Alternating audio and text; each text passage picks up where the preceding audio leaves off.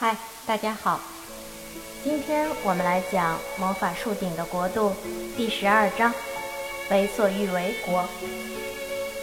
乔跳上火车头，这是一列蒸汽火车。他盯着闪闪发光的手柄和方向盘。我该怎么开动火车呢？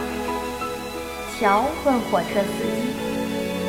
看，司机指着各种旋钮。和手柄说：“这是启动轮，按那个拉响汽笛，按那个放慢车速，按那个加快车速，一个错都不能犯。别忘了到站停车，好吗？哦，对了，你还要注意别走错岔路口，有的路是关闭的，如果走错了会发生危险的。”乔兴奋无比，瑞克眼巴巴地抬头问他：“乔，我可以上来吗？”他恳求着：“我也想去，就坐在一边看着你就行。”“好吧。”乔说。于是瑞克也跳到火车头里。贝西、弗兰尼、月亮脸和丝丝仙女上了车头后面的那节车厢。沿着铁轨奔跑的铁道员挥动标志旗，吹响口哨。标志旗已经落下了，瑞克喊：“乔，开动火车吧！”乔转动启动轮，火车头开始冒烟，慢慢驶出了站台。乔真的开火车了，贝西大声说：“哦。”他是不是很聪明？他一直梦想开火车。火车全速前进，速度实在是太快了。乔拉了一下减速手柄，车速慢了一些。他专心地看着火车，没注意前方有个火车站，将火车飞速开了过去。瞧。威特喊道：“你开过站了！天哪，站台上的乘客怒气冲冲。哦，你看，还有好多乘客想下车呢。的确，很多愤怒的乘客把头伸出车厢，大声命令乔停车。乔满面通红，拉下了停车手柄。火车停了下来，然后。”乔又拉了一下后退手柄，火车慢慢退回火车站。火车停在车站上，乔和瑞克高兴地看着乘客们上上下下。铁道员急忙跑过来：“你们刚才开过站了！你们开过站了！没在车站停车！”铁道员喊道。绝不能再这样了。好的，好的。乔说：“听我说，我们该开车了。”于是又把火车开走了。你帮我留心一下火车站、信号机、隧道和岔路口，瑞克。乔说。瑞克把头伸出窗外看，岔路口。他喊道：“栅栏门是关着的，放慢车速，乔，放慢车速。”可是，乔却拉了一下加速手柄，而不是减速手柄。于是，火车飞快地向前冲去。就在火车头即将撞到栏杆时，乔刹住了车。火车刚停下来。一个小个子男人就从旁边的控制室里急匆匆地跑出来。“你这个糟糕的火车司机！”他喊道，“这样会出事故的。”好悬啊！乔说。岔路口的栅栏门打开时，他又开动了火车。接下来是什么，瑞克？乔问：“隧道。瑞克说：“穿越隧道的时候要一路鸣笛，里面可能有人在工作。”于是，乔让火车大声鸣叫，真是太好玩了。火车在黑暗的隧道中飞驰而过，来到一个火车站附近。停下！火车站，乔！尼克喊。乔把火车停了下来。接着，火车再次鸣笛开走。信号机从他们眼前一闪而过。接下来，发生了一件糟糕的事。减速和停车两个手柄失灵了，火车飞速开过一个又一个车站，穿过隧道，经过一个信号机，简直像发了疯一般。嘿，瑞克惊慌地问：“出了什么故障？”乔，乔也不知道怎么回事。火车高速行驶了很长一段路程。乘客们惊慌失措，最后火车靠近一个车站，高声叹息着，自动停了下来。这就是他们最开始上车的那个火车站。火车司机正在站台那儿等他们。你们回来了，他说：“我的天，你们开的可真快呀！怎么说呢？”火车头表现的不是很好。乔一边说，一边充满感激地走出驾驶室。最后一段路，它是飞速行驶的，哪儿都不想停。哦，他是想回到我身边。司机说完，爬上驾驶室。他有时候很顽皮。您上来，看我再开一遍。不用了，谢谢。乔说：“我已经开够了，真的很好玩。”贝西、弗兰尼、月亮脸和思思仙女也下了火车，他们吓得够呛。不过，他们还是认为乔很聪明，他可以自己开火车了。他们离开了火车站。我们现在做什么呢？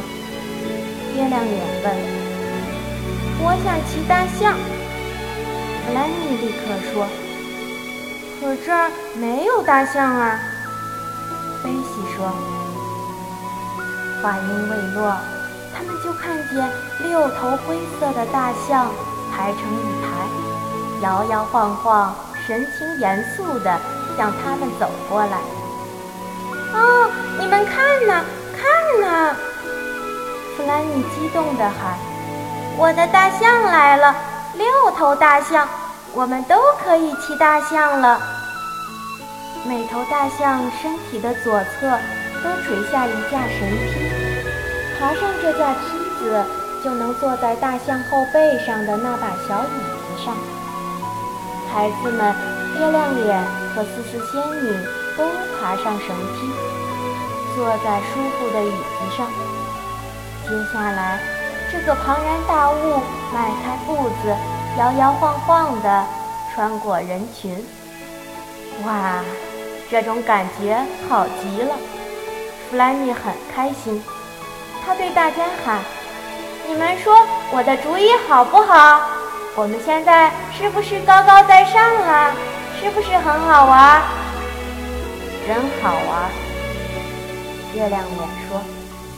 月亮脸从来没见过大象，当然，也从没想过有一天会骑大象。哦，天哪！我这头大象绳梯从大象身上滑下去了，我再也下不去了吧？不会一辈子都骑着大象吧？大家哈哈大笑。可是月亮脸真的很害怕。骑够了大象。所有的孩子顺着绳梯从大象身上爬下来，只有可怜的月亮脸还坐在大象身上，一脸的忧虑。我告诉过你们，我下不去了。他一直在重复这句话。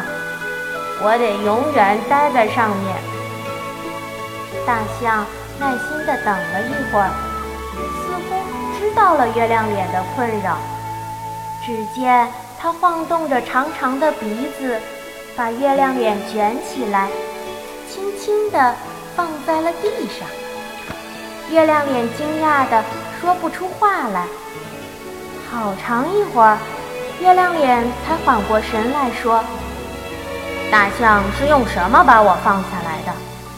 是用它的鼻子吗？”“没错，是象鼻。”乔大笑着说：“长长的大象鼻子。”谢天谢地，月亮脸庆幸地说：“他没把我像行李那样卷吧卷吧带走。”孩子们哈哈大笑，目送大象离开。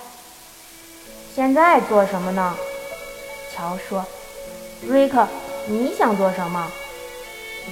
哦，我知道不可能。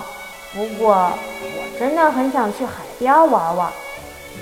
瑞克说：“嗯，这个主意不错。”莱尼也喜欢大海，可这儿没有大海啊。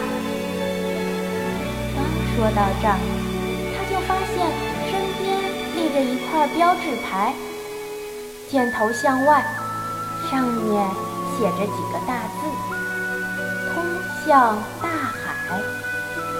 天哪！你们看呐，弗兰妮说：“大家快来呀！”大家朝着箭头所指的方向跑去。拐了两道弯后，一片蔚蓝色的大海赫然呈现在他们眼前。大海在温暖的阳光下显得那么明亮、平静。闪闪发光的金色沙滩。直绵延到细小的浪花里。哦，太棒了！瑞克说着，立即脱掉鞋袜。来吧！大家都光着脚踩进温暖的海水里。月亮脸和思思仙女从来没这样玩过，他们和孩子们一样玩得很开心。瑞克走得太远了。衣服都弄湿了。哦，瑞克，你的衣服湿了！贝西喊道：“快回来！”这不是为所欲为国吗？瑞克边说边跳，他的衣服更湿了。哼，我想弄多湿就弄多湿。我们用沙子堆一座大城堡吧！月亮脸喊道。涨潮的时候，所有人都可以坐在上面。不行啊！思思仙女一脸遗憾地说道。“为什么不行啊？”乔大声问。“难道这里不是为所欲为国吗？”“没错，是为所欲为国。”思思仙女说。“可是我们该回魔法树了。”很快，这片土地就会移走了。这里很美好，你们想永远生活在这里吗？天哪，这可不行！乔说：“爸爸妈妈没了我们可不行。”瑞克，回来，我们要回家了。瑞克不想被大家丢在后头，赶紧跑了回来。他的衣服还在滴水，大家朝那个通向魔法树的云洞走去。我们玩得很开心。乔一边叹息，一边回头望着这片乐园，眼睛里依旧充满渴望。这是树顶上出现过的最美好的国度之一。走进月亮脸家时，大家都感觉很累。回家之前千万别睡着，月亮脸说：“你们每个人拿个垫子。”他们打着哈欠滑下了滑道。一到家，他们就倒在床上，虽然精疲力尽，但心满意足。第二天早上，孩子们的妈妈对瑞克说：“瑞克，你的衣服怎么湿了？”“我去大海里玩水了。”瑞克说。瑞克不明白波利姨妈为什么说他是一个顽皮的、爱编瞎话的小家伙。好，今天的故事就讲到这儿，感谢你的收听，我们下次再会。